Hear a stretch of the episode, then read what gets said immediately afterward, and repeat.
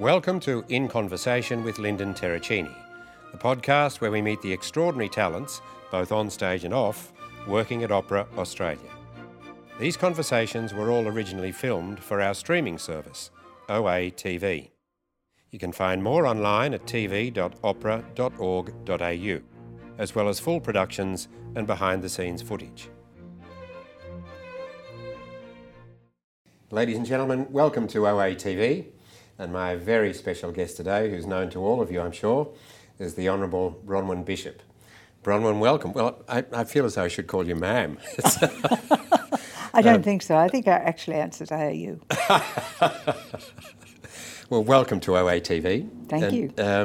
Look, I thought we'd start with your early life because music was in your house. Absolutely. And in fact, your mother was a singer. Indeed she was. Do you want to talk a little about that and having a mother that was an opera singer? It must have been an extraordinary thing in those days. Quite different from everybody else because nobody else's mother actually worked. And, of course, as a young child, I would go to recitals with her. But, yes, she was a dramatic soprano with a very big voice. And she sang with the Australian opera run by J.C. Williamson in those days. Yeah. She would sing recitals on the ABC. She'd sing the Messiah, all those sorts of things. And our house was always full of music. Yeah. Because my dad was also musical in that he... I think he played the trumpet originally. Oh, really? I think that's how they met, actually. Uh-huh. Yeah. But it was always full of people who were musical in parties. And I think I made my singing debut on radio when I was 8. Because you've done a few shows yourself. I have. Yeah. I have, yeah. I've done The Sound of Music and I've done Grease where I played the headmistress. And I think you famously sang a duet with Tony Abbott. Indeed, we did. We did a few, actually. But, really? We did it for charity, I might add. Yeah, of course. Yes. Yeah. But it was quite fun. Yeah. I think the one we liked best was We're a Couple of Swells. So obviously that's where your love of music came from your parents. Yes. And you've been a great supporter of Opera Australia for many years. Yes. And you come to lots of performances. Yes. But it must have been, a peculiar thing in those days to have a mother as an opera singer. I mean... Yes. I mean, even when I was growing up as a kid, I didn't know anyone who was an opera singer. So and I grew up on the North Shore in DY. So it must have been extraordinary for someone to have a mother who was a professional opera singer. It was quite different. As I said, nobody else's mother worked, but for me it was normal. Yeah. And even when she stopped performing, she was very much involved in music club work and all that sort of thing. I think even in the early days of being involved in music clubs, she was still performing because I used to be asked to present the flowers. Lovely. Well, then, of course, you decided, you studied and became a solicitor, a lawyer, and decided to go into politics. And I think you were the longest-serving Conservative Speaker in the House.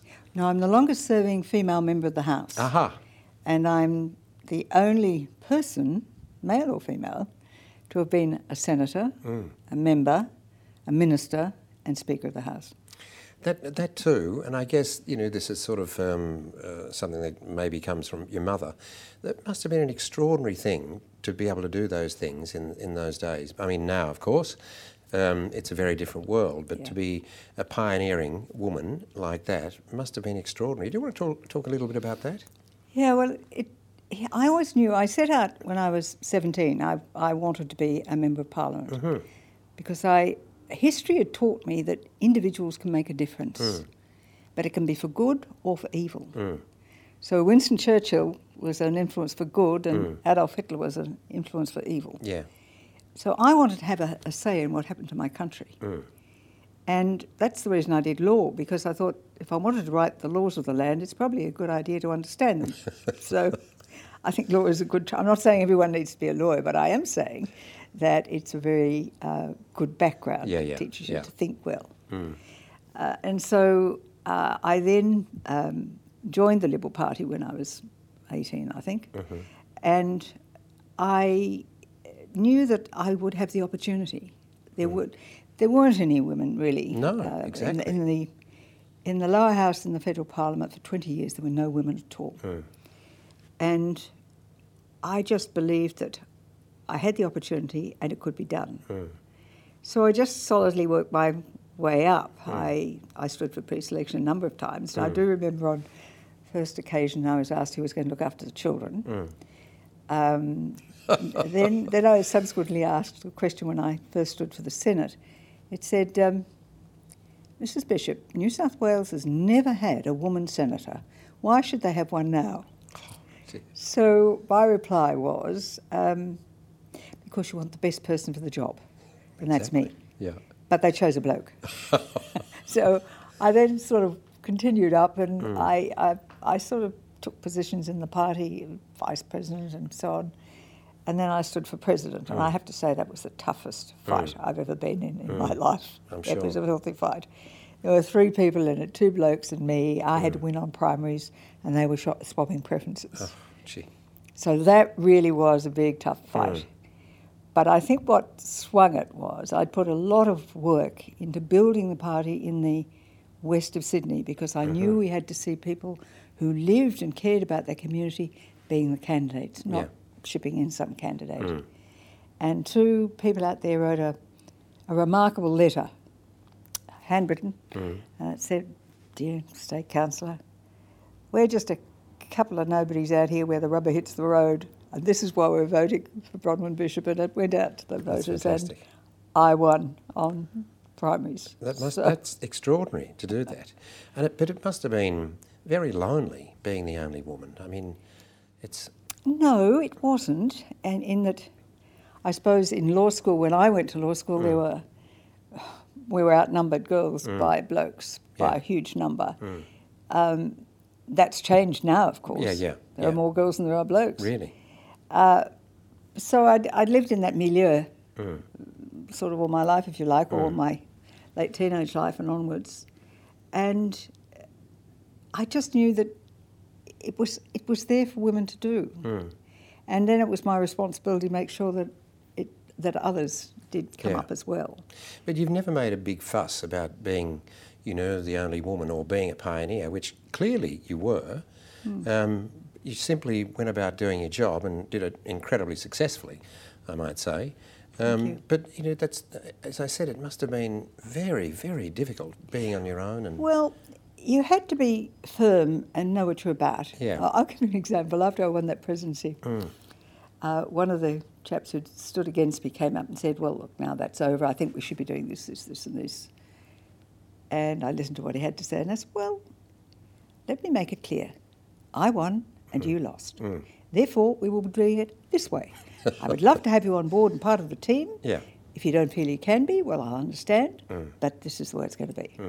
And it was the way it was. No, I'm sure and he came aboard. Yeah.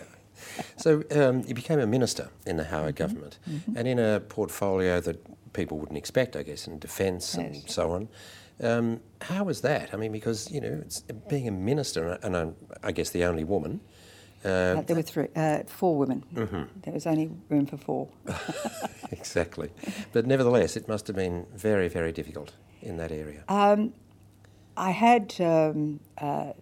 was the first defence industry minister that Australia had. So I had defence industry, science and personnel. Yeah. And it's a big portfolio. It was a very big portfolio and we needed to increase our readiness, quite frankly. And I remember one of the first things I had to do in that job was to go out and see three competing vehicles for a particular contract called the Bushmaster contract. And the three were ADI, there was one from British Aerospace, and there was one consortium of people who had come together for the three vehicles.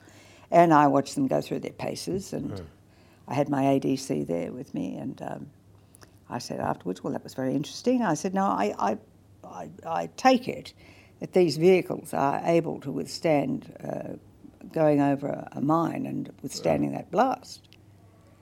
"Oh, no, Minister, no." I said, "Really? Why are we buying these vehicles?" And my ADC piped up and he said, "They're just taxis, ma'am. They're just taxis." So I thought, well, this won't do. Yeah. So I think we'll change the specification. Yes.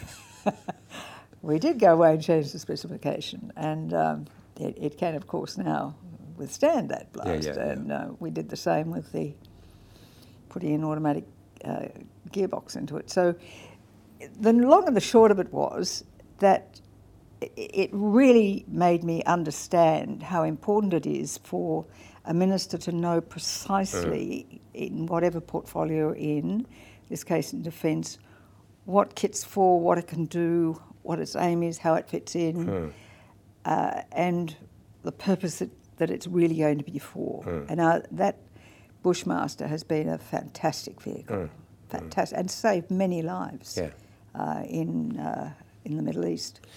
So it really reinforced me, and then it made me try out all the various forms of kit, so I knew what I was being asked to be making decisions about.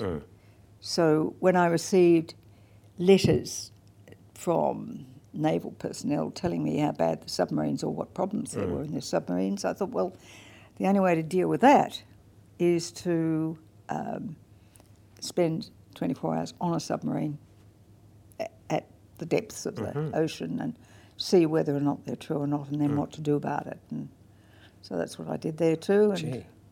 And then I got to fly an F-111. Fantastic. And what were the children doing? By this stage they were at university, that was fine. Yeah. But look, at one stage there was a very big push for you to be the first woman Prime Minister of Australia. And look, this is probably a sensitive question, but do you think you were disadvantaged by being a woman? Do you think that it cost you being the Prime Minister? No, I think I made a wrong decision not standing when John Hewson pulled this bill. There was enormous support. It was so extraordinary that polls that were being published said I was the preferred Prime Minister over both John Hewson and Paul Keating. Yeah. That was amazing. Yeah. So, no, I don't think I was disadvantaged by being a woman, because what they were looking for was someone to lead them in the direction they felt the country should be going. And that was the belief. Now, in politics, the most important thing you have to do is learn to count. And the counting was going quite well. I'm sure. But I was up in the Northern Territory. I'd just been into some Aboriginal communities. And I was sitting in the Senator Tambling's office when a call came through and said that somebody had published, had shown John Hewson on television his low ratings, and he'd called a spill. So Alexander Downer then said he would stand, and I was on a plane coming back, and I was stepped off the plane. There's a huge press mob. What are you going to do? And I decided at that point that I was really going to be ready a few months later. Indeed. But I decided, I said I'd back Downer. I couldn't back Hewson. So I said I'd back Downer. That's where I made a mistake. That's interesting. But that didn't work out, and John Howard came back, and I went on to become a minister, and we did some good stuff there. And absolutely. Yes. So we spoke about your early life with music. How is that upbringing and your involvement in music and your great love of music, I have to say, particularly opera, how did that influence your life in politics, and how did it shape your life really? Well, I suppose because I'd grown up with a mother who actually worked, it wasn't strange for me to think that that's the way things should be. And the other thing, of course, was it gave me an understanding of human behaviour, I think, because jokingly I've said sometimes when people said, how do you stand the rough and tumble of politics? I said, I did my training in the arts. Well, exactly. So it's true. It's understanding that the world is full of stars. From a a singing point of view, I learned singing. Yeah. And most importantly, I learned how to breathe and all those things. And quite honestly, although I use that training for speaking, it's stood me in very good stead. But, I mean, philosophically, you know, I've seen you at the opera and I know how much you care about it.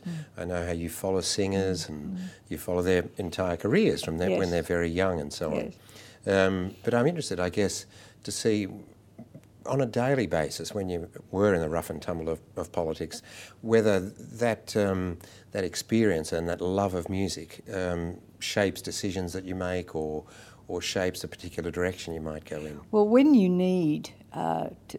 say time out for a short time, and politics is very fast moving. You can walk in on a day and think you're going to have X, Y, and Z happen, and there's nothing like that.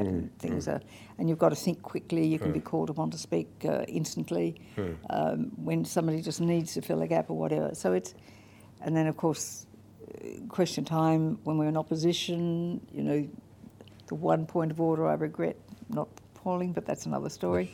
But to listen to classical music, and I guess we do listen mainly to music that comes from the classical period. I say that, it gives you that lift. You feel and it absorb it. And that gives you that sort of good feeling, and then you can push on. So I guess in politics, when you had that, you felt that you could, go another round. Yep, absolutely. Yeah, absolutely. So now you commentate on television. It's another career, really, because you keep having these different careers. How have you found that? Well, terrific. I left the Parliament on the 9th of May 2016, and I was very fortunate to be engaged to join Sky News about 10 days later, I think. Fantastic. And I must say, Sky is very important, I think, in the life of commentary. Yeah. Because it gives the opportunity for strong points of view to be given, which just don't appear anywhere else. Yeah. And it's very important that happen. Yeah. So it's a great delight for me to work with Paul Murray, who I think is fantastic, and with Gary Hargrave, who I knew in the Parliament, of course. But you seem to have taken to it like a duck to water. I mean, it seems very natural for you when you're commentating. Well, if I do go back a long while ago, I did actually make a television series. Really? It comes out. It was in the 60s. Yeah. It was in the late 60s, and it was called Divorce Court. Oh, really? And I played a solicitor. Oh, fantastic. It was Miss Archer. So it was probably like a precursor for Judge Judy. Well, it was a bit, because we had a commentator at the back, actually. Yeah. And it was started by an ABC producer, and he decided to do this, and we did it for Channel 9. And it was based on actual cases which he would find, and then we'd write it up as a script. And the way I got the job was that my next-door neighbour was acting for him, and they said... I was asked, would I make the pilot? So I said, fine, that's all right. So I did the pilot, and I thought that's the end of that. And then they said, well, we'd actually like you to be in it. So that's how I got to be in it. Oh, that's interesting, yeah. And then that first series, I stopped making it when I was too pregnant to be Miss Archer anymore. And so Angela always says she made her debut in utero. Yeah. But interestingly enough, the reruns ran and ran and ran.